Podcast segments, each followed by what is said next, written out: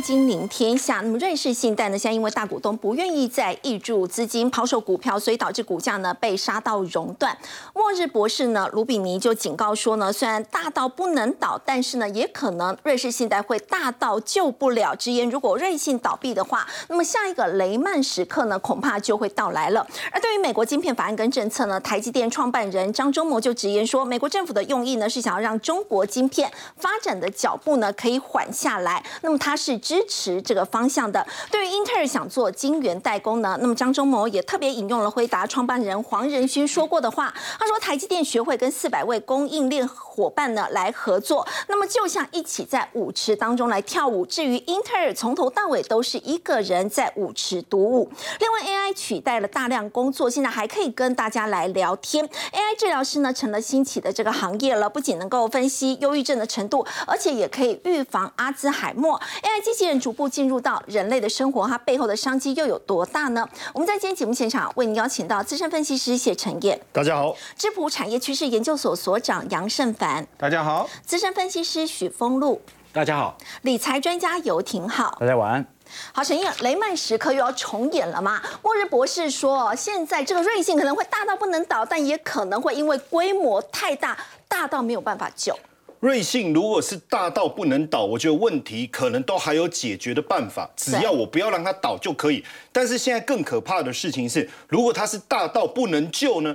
变成说他要倒，我们却救不了他。谁想经济学家末日博士卢比尼他特别提出这样的一个看法，因为如果瑞信倒闭，会成为下一个雷曼时刻。大家还记得雷曼当时是全球第四大的投行，大家都没有人认为会倒。结果罗伯特清崎《富爸爸穷爸爸》的作者，他预测说。雷曼要倒，当时没有人相信啊，大家都不敢后来就看着他胖啊，这个巨人就这样倒下了哈。所以他这一次又提出来，我说你不要再预测了吧，对不对？你既然预测这么精准的话，是不是可以不闭嘴，不要再讲？他既然说下一个要倒闭的就是瑞士信贷，基本上符合了卢比尼的讲法，因为你太大不能救。那如果你真的无法救助他，因此而倒下，是不是就是下一个雷曼？哦，呼应两个这个这个大咖的一个想法哦。当然，瑞士信贷的股价砰一个为又持续的修正下去，为什么？因为它的第一大股东沙乌地国家银行，不知道是不是听到罗伯特清崎说，如果他不能救，那我还出资干嘛？因为现在瑞士信贷希望这个大股东们能够再挹注资金啊，但是呢，沙地。这个国家银行，我们简称沙银，他的讲法是说，我已经持股到九点九了，如果我再注资的话，那会超过十趴，我要接受新的法规的一个规范。哦，不不不，但是我相信，如果这是一个好的体制的一个呃呃金融集团，为什么不能注资？这可能是他的一个说辞。更有趣的事情是，其实他是卤主啊，为苦主哦。为什么我这样讲？因为他本来不是第一大股东啊，对，本来第一大股东是谁？哈里斯啊。哈里斯很聪明啊，原本十趴的持股减到五趴，最后全全部卖出啊，这基本上应该就是大幅度的一个亏损，但是他赶快撤，为什么这么大的一个问题？你知道他去年亏了多少？七十三亿瑞郎啊，这七十三亿瑞郎基本上是过去他十年的获利，你一年坐吃山空，把我过去十年赚的钱都把它给赔光了，你在做什么？可是更有趣的事情是，哈里斯在过去他。这个呃，瑞信传出绯闻，不是绯闻啊，就丑闻的时候，他们还是很坚定的支持他，牵着手说我们支持你。所以真正的关键在你在钱呐，也就是说你的这这个营运状况出问题之外，客户持续的在。赎回，或者是说把他们的存款领回去，多少外流的资金一千一百亿耶，这个是挡不挡不住。当然，瑞信说最近流出去的钱有变有减缓，可是问题是还是要资金的挹注，所以对沙银来讲，这个坑太大了。但为什么瑞信大家会提到说有可能是下一个雷曼？因为说真的，就是系股银行倒，大家好像觉得问题不严重，不会有系统性的风险。那为什么瑞信大家就会很紧张？当然，我们把大腿跟鸡腿拿来一起比一比了哈。瑞信就是大腿嘛，你看它成立的时间，哎，这都是百年以上的。它在瑞士是第二大，仅次于瑞士银行，就是我们讲瑞银了哈。那资产规模五千八百亿。其中三十五趴可以变现，当然最近大家在讲不太可能变成下一个雷曼，应该是说不太可能像这个细谷银行这样倒掉，主要有几个评比几个比比对了，一个是可变现的比例，现金还很多，现金可变现的部分，那它可变现只有百分之二十，似乎不太一样。瑞幸还有三十五趴。对，但是我们用另外一个数学去算哦，它不好意思，请请帮我点一下哈，你看它是五千八百亿哦，如果它是五千八百亿乘以剩下的百分之六十五。跟它的两千零九十亿乘以百分之八十，其实它的问题还是相对比较严重啊。你如果从比例来看，可变现的好像比较能够应付，但是不过也就三十五趴嘛。对。那如果我们把它六十五趴乘上绝对数字，把它算出来以后，那规模其实蛮吓人。就万一那六十五趴都挤兑呢？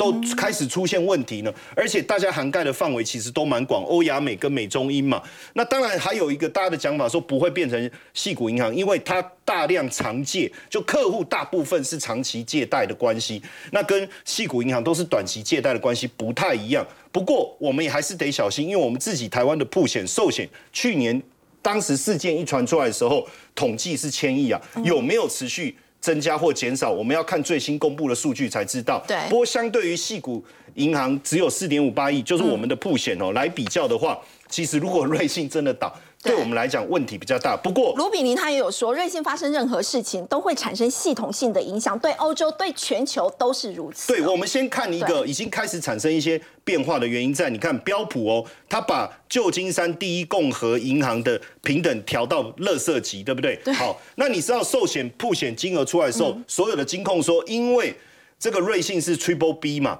所以还不用去做任何的调整。可是万一这个标普比照细股银行去调降它的在在信的平等怎么办？调到 BB 就好了。你不要说调到什么这么这么夸张的垃圾级，只要往下调一级，那全全世界的金融机构、投资级等等级的这些基金会，它开始乱卖瑞信的这个部位啊，这个问题就很大。然后你看全球第三大评级机构穆迪，把美国的。银行系统的评级从稳定调降为负面，这个也是为什么最近我们看到美国的金融股、银行类的股票持续修正的一个原因。而这当中，我们看一下它的冲击哦，到底怎么样的去蔓延哦？最呃，因为细股银行的危机出来以后。瑞信的问题又接着爆，你如果瑞信在几年前爆，大家可能不会把这个问题看得这么严重。但是美国一个礼拜倒三家银行，然后呢，大家都说不会蔓延到欧洲，结果没想到瑞信就出问题。是它一年期的信用违约交换，我们前几天的节目有谈到这个 CDS 哦，对 CDS 狂飙这个事情就会让大家简单来讲就是你你未来发行债券的成本会大幅地的提高，或者是说我担心你违约嘛，因为它飙到多少一千点，我简单跟各位讲。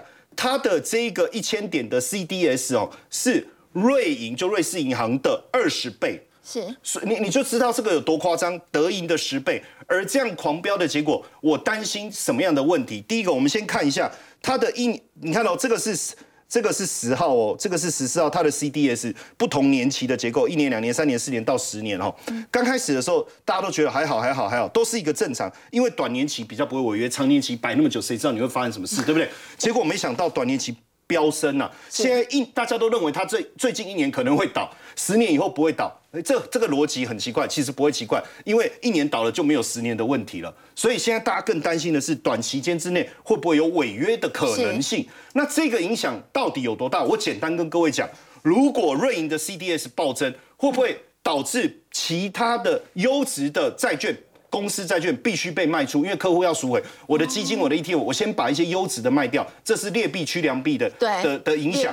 好，结果呢，是不是导致了其他的这些瑞瑞银啊、德银的债券也的 CDS 也跟着飙升？因为你价格狂跌以后，CDS 可能也会上来，那是不是会导致整个债券市场开始出现危机，开始出现流动性的问题？这个部分真的很严重，我们必须要去关注。所以 CDS 的飙升。跟雷曼兄弟倒闭前倒闭前雷同，上次雷曼兄弟倒了，我讲 S 三个姐妹花嘛，就美国那三家银行，我说叫三个姐妹花。你现在的问题不断的蔓延，你瑞信如果也让它跟当时雷曼的状况一样，你放手让它倒，你去看看后面的问题会有多大。所以你看哦，这个冲击实在太可怕了，没有人敢敢去面对这样。所以一开始的时候，瑞士央马上跳出来救火。哇，真的不错，五百亿瑞郎啊1.6，赶快啦！这个对这个绝对是第一时间，你一定要赶快处理，因为如果不处理这个资金流动性的问题，然后客户担心不断的把他的存款把它拿回来的话，未来会很严重哦。后面当然还有三十亿美元的债务的回购计划哦，嗯所以基本上我觉得这件事情我们不能小看。不过对第一时间的救火能不能救，能不能有一个好的转变？因为在这个讯息一出来，欧洲的股市就砰，期货市场就砰一个强弹，但是后面的变化如何，我觉得还有待观察。好，刚前带我们看到呢，就在这个细谷银行倒闭呢，整个风波还没有完全平息下来的时候呢，现在瑞士信贷又爆出了财务危机。不过呢，瑞士央行在这一次呢出手非常的快，刚陈燕也带我们看到了，紧急伸出援手，马上呢就借钱一点六兆台币。要请教廷浩，出手那么快，是因为他真的大到不能倒吗？事情这么严重，这其实蛮讽刺的哦，因蛮为讽刺你想想看啊，瑞信它为什么会走到这一步？它是过去去年的时候年底啊，投资两家公司连环爆嘛。对一个是 Green Steel，哦它是做金融供应链的哦。简单来讲，就是企业都会有应付账款、应收账款嘛，那它就代垫这个应付账款、应收账款来赚取当中的价差。好，那另外一个阿奇古斯，它是杠杆交易爆仓了。那两家公司在去年啊，都受到非常严重的亏损，所造成瑞信亏损到现在，形成财务上的危机。但很有趣啊，你想想看。细谷银行它是因为投资什么东西导致了散户或者说存户大量的做挤兑，它是投资美国公债，所以投资美国公债就倒了，但投资高风险投资的瑞信，现在政府正在救啊，这就很讽刺了哦。所以人家讲一个故事嘛，巴菲特说这个只有潮水退了，你才知道谁在裸泳，结果呢？啊，现在潮水刚退，联总会已经在海滩开始发泳裤了。为什么呢？因为他发现细谷银行啊是没穿裤子，是铺路狂，但是呢，其他没穿裤子的马上来发，所以你就可以理解到瑞信这件事情对于系统性风险所影响的范围有多广。对可是有些人会好奇啊，你看到像是瑞信刚才陈云哥提到的 CDS 哦对，违约几率的一个大幅攀升。好，现在看到违约金价格标的这么高，就代表市场的确相信它可能会有现金流不足的问题。是可是这个时候，瑞士央行的干预行为啊，它背后是瑞士央行在支持它吗？还是说其实已经嗅到联总会的这个动作了？所以瑞央出手这么快，不是瑞士央行在支持它？我认为不一定哦，而且早在去年联总会就已经注意到瑞信的动作了，早就已经注意到瑞信有可能会引起系统性风险的疑虑，所以早在去年他就已经开始救市了。怎么说呢？我们可以从去年联总会的外汇交换交易来做观察，联总会有每个月他都会公开自己在当月份的外汇交换交易。简单来讲哦，就是如果一家商业银行它出现了一些流动性问题，那它就会害怕有人挤兑。那有人来挤兑，第一个领取的货币一定是什么？一定是零美元啊！尤其在去年美元大幅升值的状况底下，大家一定优先跟你这家银行要美元，开始大量提款。好，那你现在商业银行有流动性问题啊，怎么办呢？我就会要求我的中央银行，我们国家的中央银行，好像台湾的话就要求台湾中央银行，那这个瑞士的话就是瑞士央行来要求你有没有现金，美元先借我一点点，我可以瓦解这个现金流。那当瑞士央行也没有钱的时候，他跟谁要呢？他跟联总会来要，而这个跟联总会来要的动作叫做外汇交换交易。那我们可以看到，早在去年十月份，当时瑞信危机爆发的时候，你可以观察到哦，你像是什么欧洲央行啦、日本央行啦，它每个月都跟联总会有一些交易嘛，大概就是交易个两亿啊，交易个一亿哦。但是我们可以观察到，如果是瑞士央行的部分，早在去年的十月二十号。这个金额一百一十亿啊，这个是史上美联储联总会外汇交换交易规模来的最大。那其实早在十月二十号，当时瑞士央行就已经开始逐步的跟联总会来进行美元提款了。这说明什么事情呢、联总会早就已经嗅到瑞信可能会有短期现金流的问题，所以早在去年十月份，他就一直在挹注资金。所以你看到现在啊，瑞士央行出手要救，没有？去年联总会他就已经先救瑞士央行了。对所以你才可以了解到，其实整条传导链过来，瑞信是真的大到不能倒，这个是我们可以观察到的迹象。好，那那回归回来，那联总会的态度又是什么呢？对，因为虽然我们看到瑞士央行出手了，可是这几天你几乎看不到联总会的官员释放任何谈话。感觉是在缄默期哦。所以联总会到底在盘算什么？没错啊，你看前两周每天都有联总会官员不断的 释放鹰派谈话，尝试着要抑制股市，就是股市照涨嘛。是现在什么话都没讲，然后股市就跌下来了。是所以基本上我们可以观察到，联总会在过去一段时间的僵持哦，第一个是左边面对的衰退，右边面对的通膨，所以两边你要取得平衡。现在问题来了，这两个问题都还没有解决完，前面就有一个信贷风险的疑虑在。我们可以跟投资有观察到嘛？现在全球最大的问题就是资产减损的问题啊，连投资美国的公连投资美国公债都倒了，那投资其他创新型企业怎么办？所以如果我们可以观察到，现在美国所有银行资产哦，最近哈佛做了一个统计哦，目前资产减损啊，今年以来啊，大概平均都大概下降了十趴左右啊，这个是非常大的一个衰减幅度哦。过去因为股市就算大跌两成三成，对于寿险业或者这些投行的资产减损力道也没这么大，因为大家都持有债券嘛，就好像台湾金融三业，台湾金融三业总资产大概三十兆，那持有债券多少？二十七兆，所以大家都持有债券居多，债券过去的波动没有这么大，但是我们看到现在排名最低的五趴哦，现在已经下降了二十个 percent，表示现在全球投行当中有五个 percent 资产减损是两成以上，那就根本根本就跟细股银行是一样的一个问题。所以第一个是资产减损的问题，联总会要如何面对？如果恐慌又延续到下一家银行，联总会是不是宣布啊不这个没问题，现金流问题我们来出啊，只要他跟我们临时调美元，我们都可以来进行供应的。那另外一个是美国十年期跟两年期公债殖利率的倒挂现象啊，现在基本上已经预示了接下来的衰退期其实迫在眉睫。嗯，所以衰退是一个问题。那通膨虽然短期内好像达标，但是现在更大的问题在于，如果你的紧缩力度再加强，就会触碰到市场的底线。那这个崩跌段你能不能可控得住就不一定哦。我们可以观察现在 M two，也就是说货币增量的变化。货币增量其实在去年第四季已经来到负两个 percent 了。那这项指标，我们按照过去的经济数据来进行回推，你会发现啊，只要 M two，也就是货币进入负增长，而且确定完全进入负增长啊，对，过去几次都是大衰退。基本上哦，上一次进入负增长哦，并不是零八年哦，也不是两千年哦。为什么这么说？因为当时是紧缩到差不多剩下一趴零的时候，还没有出现这样子负数的这样的情况。就升息周期它差不多就停了，而是只要觉得有风险，它就停了。但这次不一样嘛，这次即使是衰退，它还是要进行紧缩，因为要抑制通膨。我们可以观察到前几次，像是一九三一年、一九二九年、一八九三年、一八七零年，这都是美国历史上的重要的大幅的经济衰退哦，包括大萧条、经济大恐慌啊。当时我们看到失业率啊，都一路飙到双位数字，十一趴、二十五趴、十八趴、是四趴。所以现在很吊诡的一件事情就是，现在的失业率仍然保持非常低下，但所有的经济指标都暗示你即将要进入衰退。所以联总会到底未来对于 FOMC 的利率调整预期，我认为就特别值得大家来多做一些留意。其实现在大家已经开始预测了，就是在瑞信这个事情爆出来之后，甚至说在三月份根本就不会再升息。没错，所以我个人认为啦，基本上我们不能把金融业跟联总会看成一个对立的角色。金融业和联总会啊，它更像是一种内部分赃的角色啊，就是大家其实都是靠这一套来活下来的。金融业呢，他知道联总会始终会去拯救这些大到不能倒的银行，那联总会也知道呢，我现在所累积的债务呢，最后还是要靠通膨来稀释掉，所以适度的通膨还是很重要的。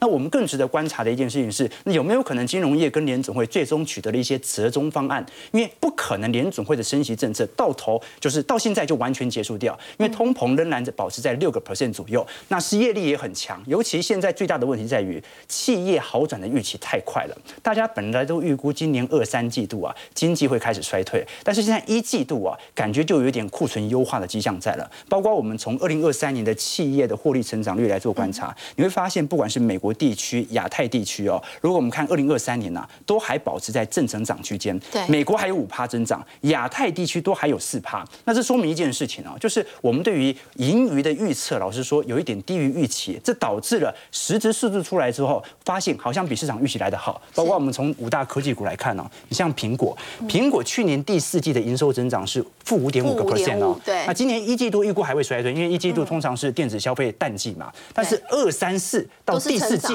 哎。对，成长幅度就加大了。为什么？因为今年 iPhone 十五的推出，我现在预估加上复苏期的话，那成长速度就会加快。那 Amazon 呢？Amazon 从头到尾没有衰退过，它的营收没有负增长过。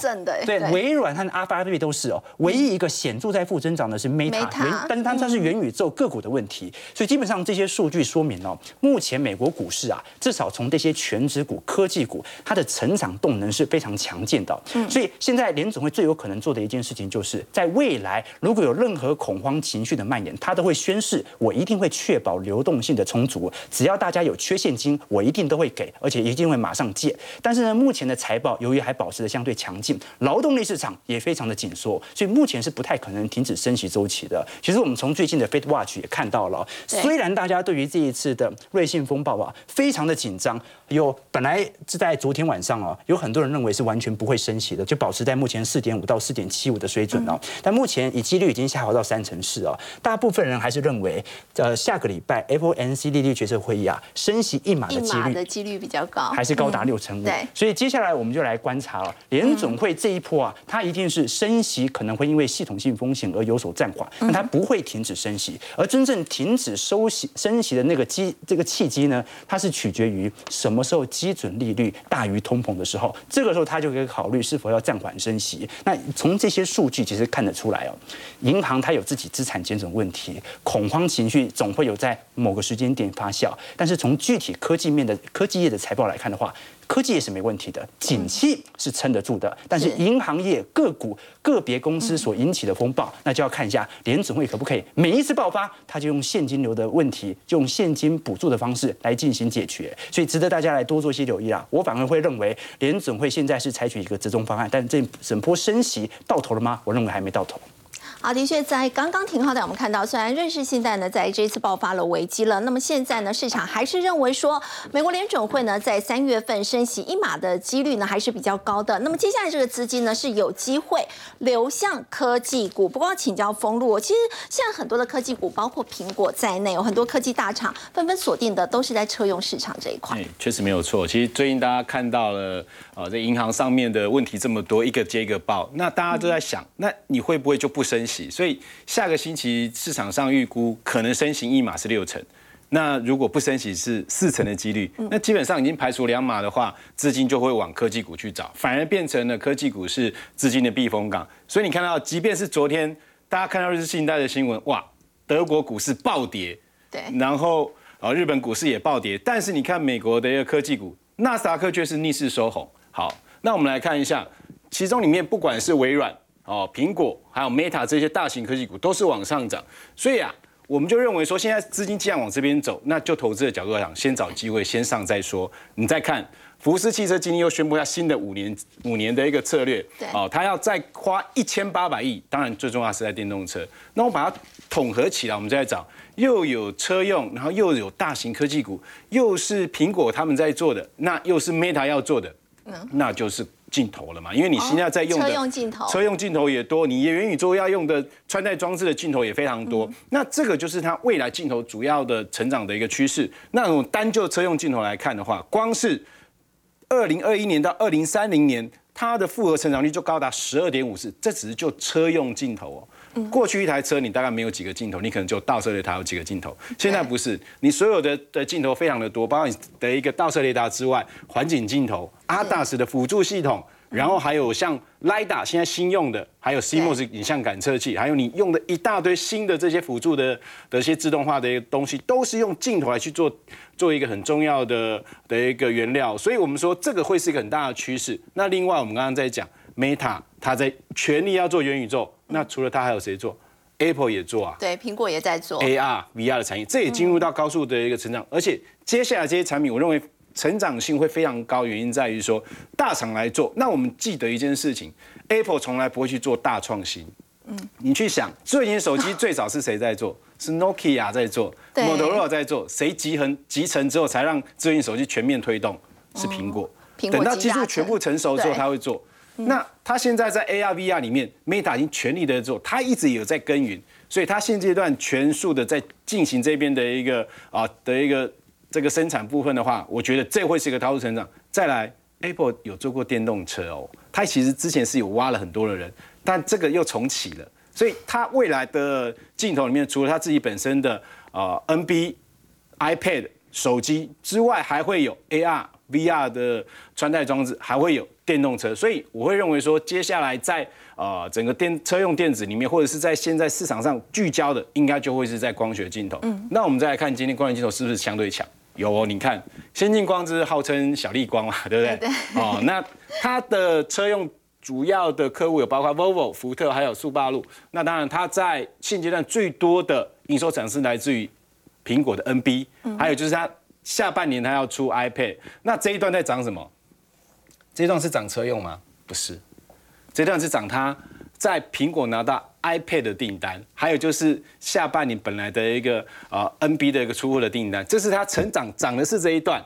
那接下来车用的还没有反应。车用只占它十 percent 了，所以它还不是最代表的。对但是它已经光是这样就已经涨一段了。嗯，好，那这个就我们想象，因为背靠大树好乘凉，有大力光在帮他后面撑腰，他苹果单越拿越多。对只要是低毛利的产品的东西，大力光不做的，不做的就是统统给先进光做，那它的爆发力就会很强。嗯，那跟它一样是在做镜头里面，车用镜头比较高的是啊、这个占比有超过百分之三十的是嘉陵。那它是这一段是真的，它是先涨一段车用。因为看到新镜光喷出来之后，市场资金就去找，哎，有没有更纯的车用镜头的，未来可以有机会接棒的。那我想，它现在已经开始进行接棒，而且特别是它在高阶的自动驾驶这个部分是全台湾研发最深的。它不管是 L 三、L 四、L 五，它都有相关的配套。那现在全球第一个 L 三的啊、这个自动驾驶其实是宾士已经正式上路了，已经有开始在搭载了。所以我认为未来它的一个成长大概每年十个 percent 以上往上爆发。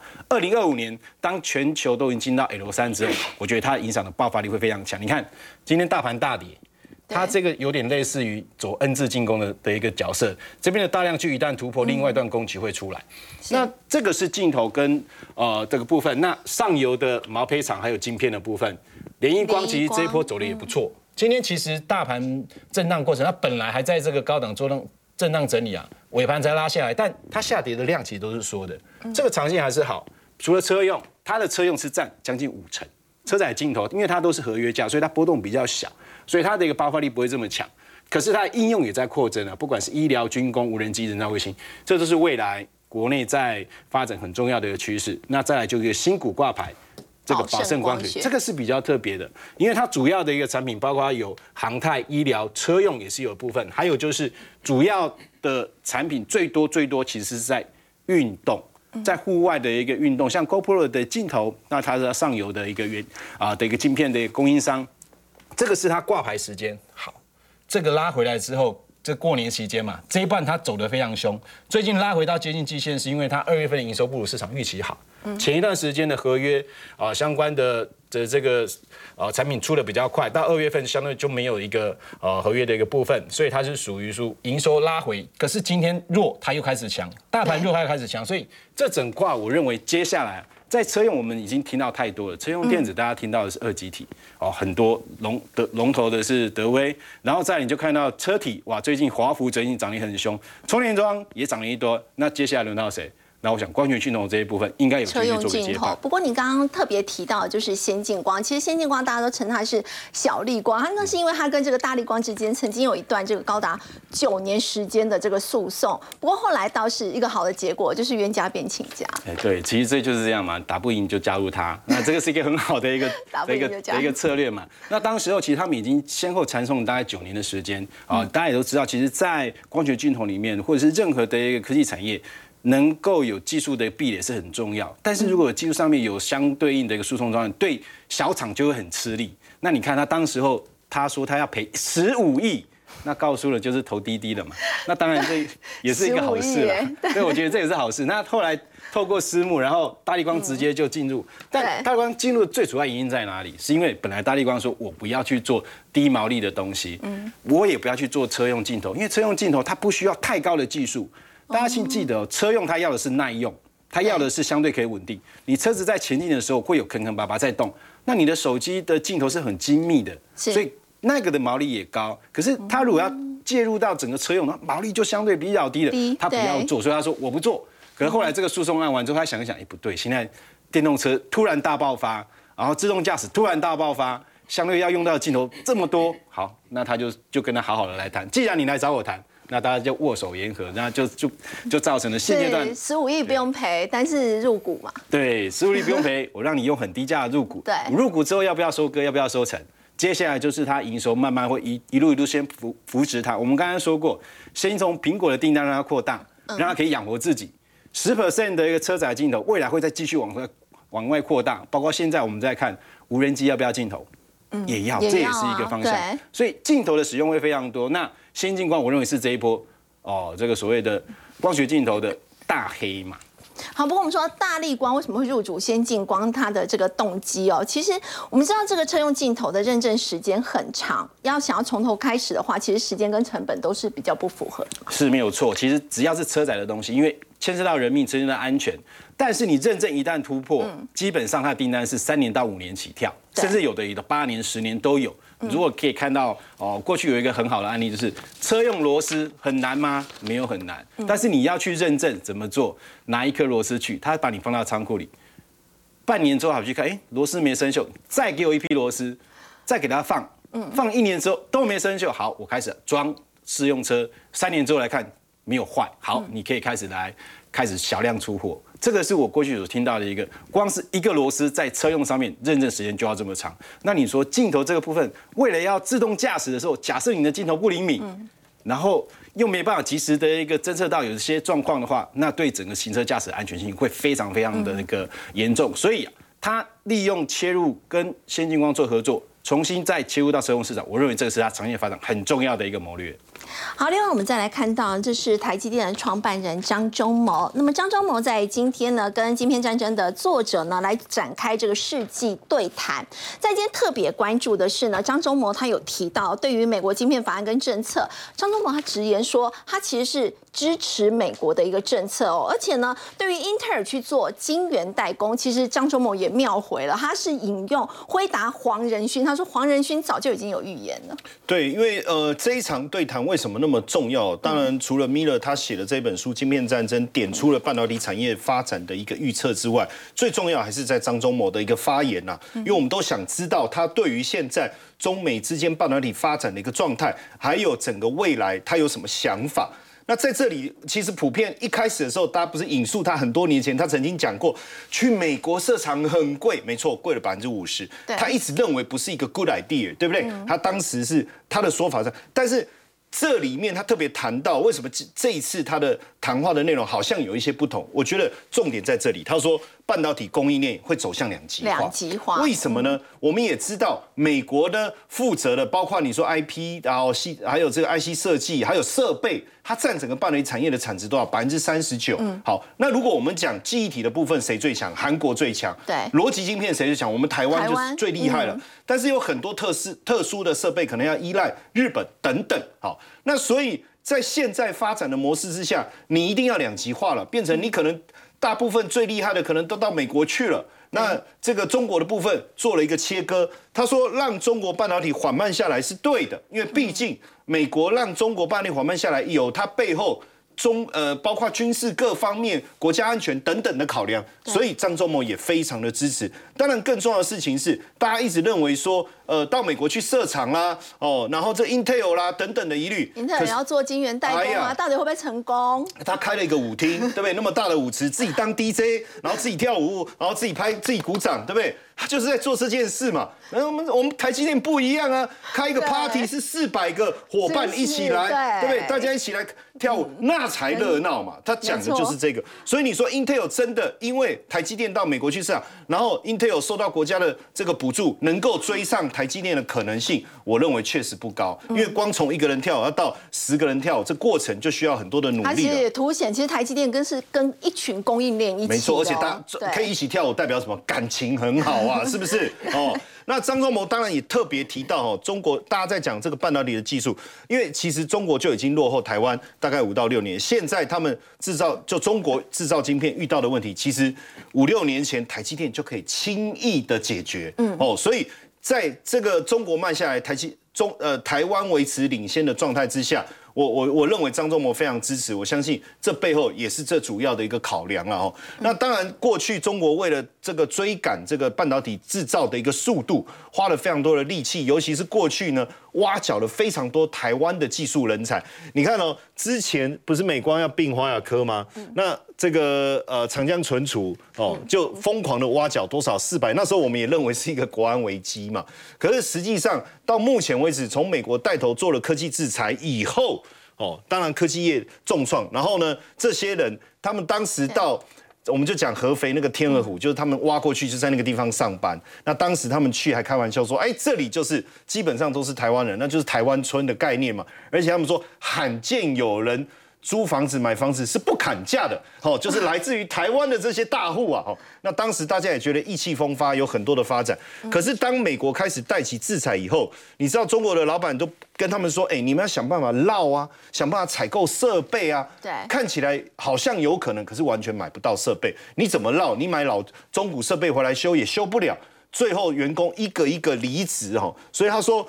这个幕僚啊，他他现在还在那边呢。他说你去收购啦，想办法绕都没有用啊。那为什么他还要待在那？因为大部分的员工都走了，剩下几十个人还在苦撑。他说原因很简单，因为为什么撑不下去？记忆体价格也暴跌，然后你的技术没办法突破，那你为什么不走？他说。回来找不到工作啊！他说，而且薪水也没那么好啊，因为当时挖他们给了 加了一倍耶。哦。那所以他说他就撑嘛，就赶快存钱，撑一年存一年，撑一年存一年。因为回来他说是找不到工作了。嗯。不过当然呃，短期之内半导体的问题还是给台积电今天的股价带来一些影响啊。当然美国美国的问题，外资。现在打又把 A 又把台积电当提款机，可能也是一个影响哦。不过在这样之下，我我觉得有张忠谋在背后，还是持续的在照顾我们，应该台积电的发展还是稳妥妥的。好，刚刚陈院长我们看到是台积电，不过我们说到包括台积电在内呢，这个科技大厂最关注的还有在台湾是不是真的会有这个缺电的问题？因为核二厂的二号机已经正式除役了，那么接下来这个用电缺口真的可以补得上吗？我们先休息一下，稍后回来。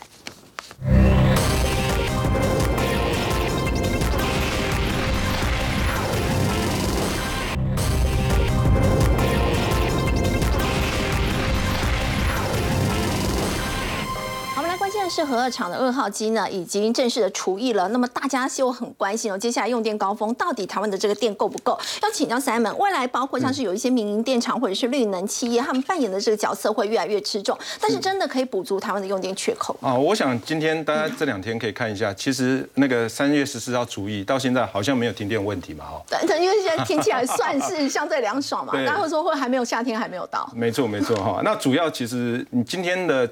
台湾总发电量大概是在三千五百万瓦左右。嗯，其实大家现在需呃用电大概只有两千九百多万瓦，其实用了八十几帕而已。其实大家可以看到这几天其实是不用太担心的。是。可是大家，它其实台湾电网有两个比较重要可以讨论的问题。第一个就是大家还记得去年在同样是三月三月三号的时候，一个大停电还停了十二个小时，好，最后修复了十二个小时。其实台湾有一个就是今天以今天的用电量来讲。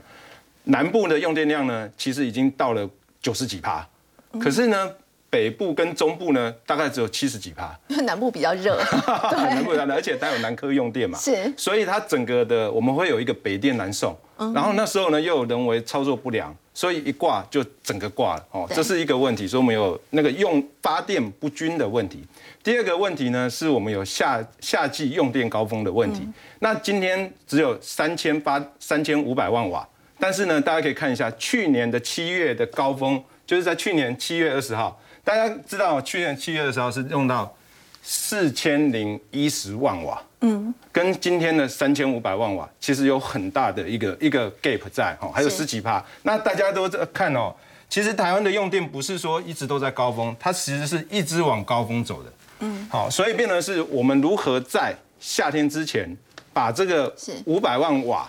的发电量给补齐，所以这个东西呢，变得是现在的当务之急。我想，不过我们说到除了核电之外，台湾也一直在寻找一些可以替代的能源。我们先回到上一章哦，它的那个发电成本到底是怎么样？好，大家都是在讲所谓的一个绿能嘛，哈，但是我们都知道，蓝煤、绿能、风力现在大概还要五块一哦，ESG 台湾很贵，比较贵，太阳能也贵，也是很贵哦。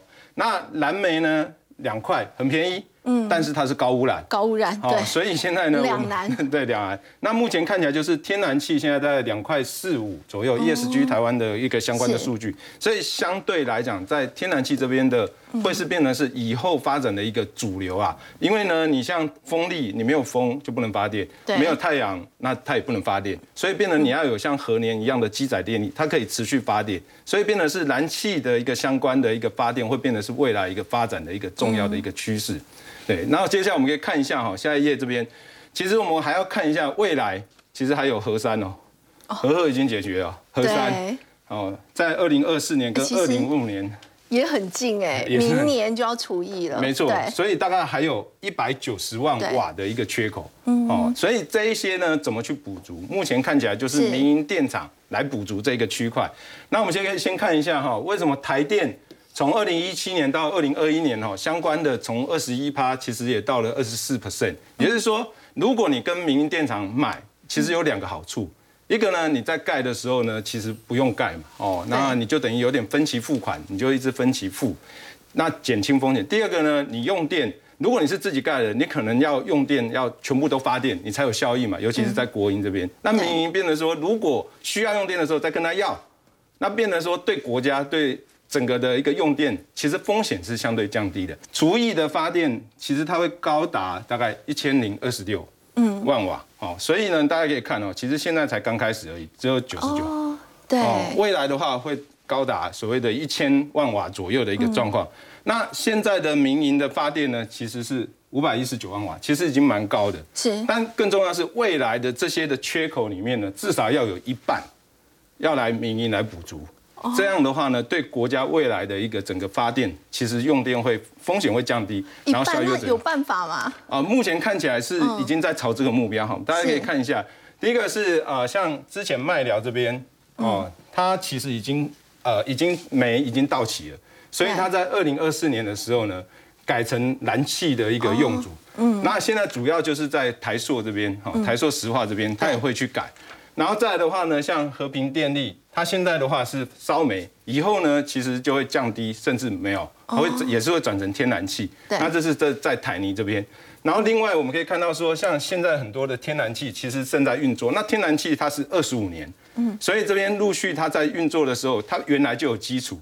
那在未来的话，其实还会有三家的一个民营电厂，据了解，哦，包含像中嘉、九威，甚至还有宝春电力等等，其实都在运作。那这些的电力呢，目前看起来呢，有机会哦，就是在台湾规划这些发电量的四百九十万，也就是以后大概一千万里面，大概有将近四百九十万，其实就是将近一半哎。将近一半。新开的呢，可能就有民营电厂电厂。这些民营电厂其实很多都是上市贵公司他们去投资的嘛。对，因为你上市贵公司，第一个就是也比较有效率，而且会有连接。那对上市贵公司其实也有一些业绩跟营收商机也是蛮大的。对对对，所以我们认为这些的一个商机也可以看。那嘉惠电厂其实就是呃在亚洲水泥这边对。那他其实也做的也还不错哈。那主要是在二零二一的时候，其实他因为他用了奇异的一个相关的一个设备，那现在有一些问题，现在也在想办法去补救。那如果他给补救好的话，其实对嘉惠电厂其实它的发展也会蛮有成长性的。好，我们先休息一下，稍后再来关注的是功率放大器厂全讯。那么全讯呢，它在去年营收跟税后纯益是双双创下了历史的新高。那么我们说到这个，它是专攻又小又难打的这个军用市场，为什么它的毛利率还可以突破五十趴呢？我们先休息一下，稍后来了解。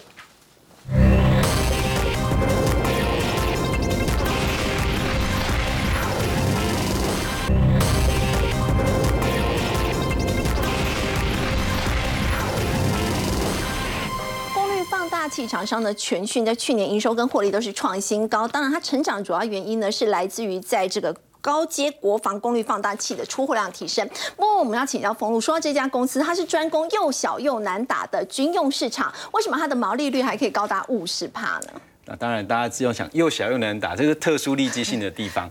利基性的地方没有竞争，相对来讲，它的毛利就会比较高。再加上说是国防订单，大家可能不晓得，其实他在这一个行业里面已经超过二十年。他是九八年啊从美国回来，啊学成归国，然后他开始自己找写的 PPT，然后去找了创投公司。长张全生，对对对，他当时因为回要回台湾照顾母亲啊，那个母亲身体健康的关系，所以他回来台湾，然后开始自己写 PPT，然后用他的微波技术去找相关的一个创投基金啊，就有汉鼎、创和来去投资他，然后他就在台南落地生根。可是那时候他也没什么特别订单，那他就是去观察。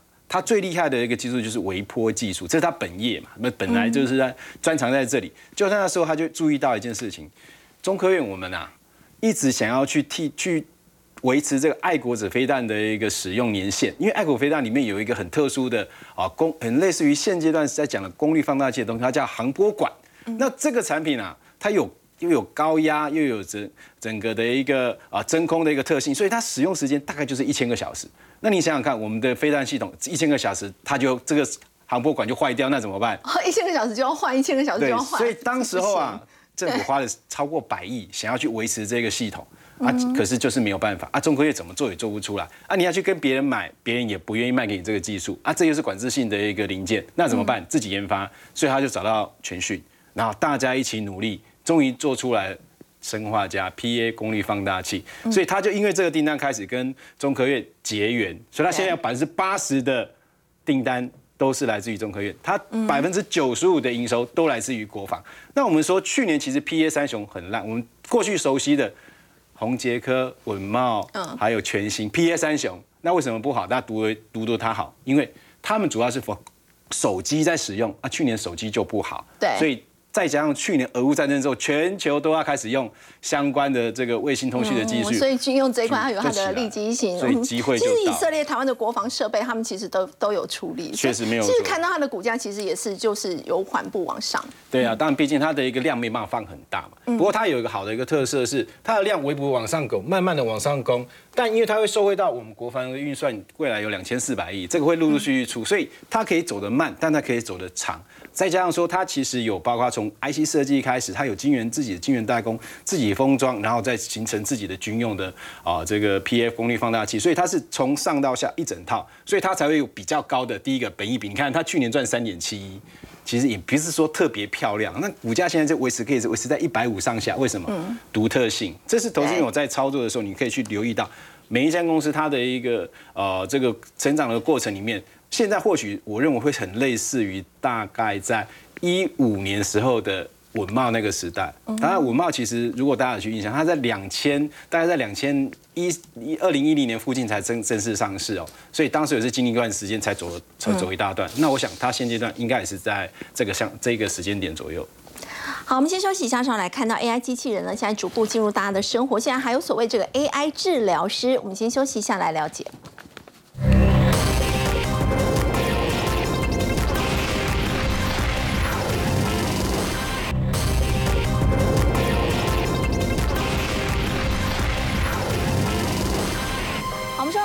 工智慧已经开始取代了大量的人类的工作，要请教 Simon，现在还可以跟大家聊心事吗？对，其实大家也可以试一下，用跟那个 Chat GDP 先聊一下，说你心情不好啊怎么办？然后呢，我们看到的回答，第一个是说，那你心情不好，找一个地方自己去冷静一下。呃，第二个呢，他说，那你去哎运动一下。呃，我们也知道。第三个，你去找朋友聊天。呃，所以谈完之后，完全心情没有变好。没有变好。不过我们现在有 AI 心理治疗师了。是是是，这个好太多了。这好太多对对对对对。第一个呢，其实它的名字叫做 My Easy 啊，哈，然后它的创始人其实就很简单，就是 CTO CEO，然后外加一个专业的 know how 的心理治疗心理治疗师然后就可以做。然后大家看到这个图啊，哦，Olivia 这个图它不是真人，一样。它是虚拟的，虚拟的而且呢，它是你看着它以后，它就会慢成慢慢变成你，就是它会依据你的五官、你的所有东西以后呢，它会变成跟你一样，就变成闺蜜。哎呀，哦，这个长得有点像我，哎，这是好朋友、闺蜜这样。然后呢，另外呢，就是呃，它还有一个功能，就是我们都知道有心理咨商师啊等等的，然后尤其在一些国外。但是呢，它的好处是什么？就是呢，你心情不好的时候，等我要上上班，然后哎，无缘无故被老板骂一下啊，心情不好，快点去厕所可以照一下，说哎讲一下啊，可能三五就分钟跟这个就好。AI 治疗师啊 聊一下天啊，。另外凌晨三四点可能心情也不好，睡不着啊，找谁啊？你就找出来，找闺蜜，好一起来聊天。所以呢，他现在台湾其实是没有的啦。然那后现在在美国已经商转了嘛？对，而且他已经超过十七个国家已经在做了。然后呢，现在看起来就是你，你跟他讲说你心情不好，他就说那我配合你一起深呼吸。啊，你看着我深呼吸，深呼吸，啊，有没有好一点啊？没有好一点，是不是？那是不是哎，我铸造一个那个短片，娱乐的短片给你啊，让你心情好一点。哦但是它的收费呢？如果跟传统的哎，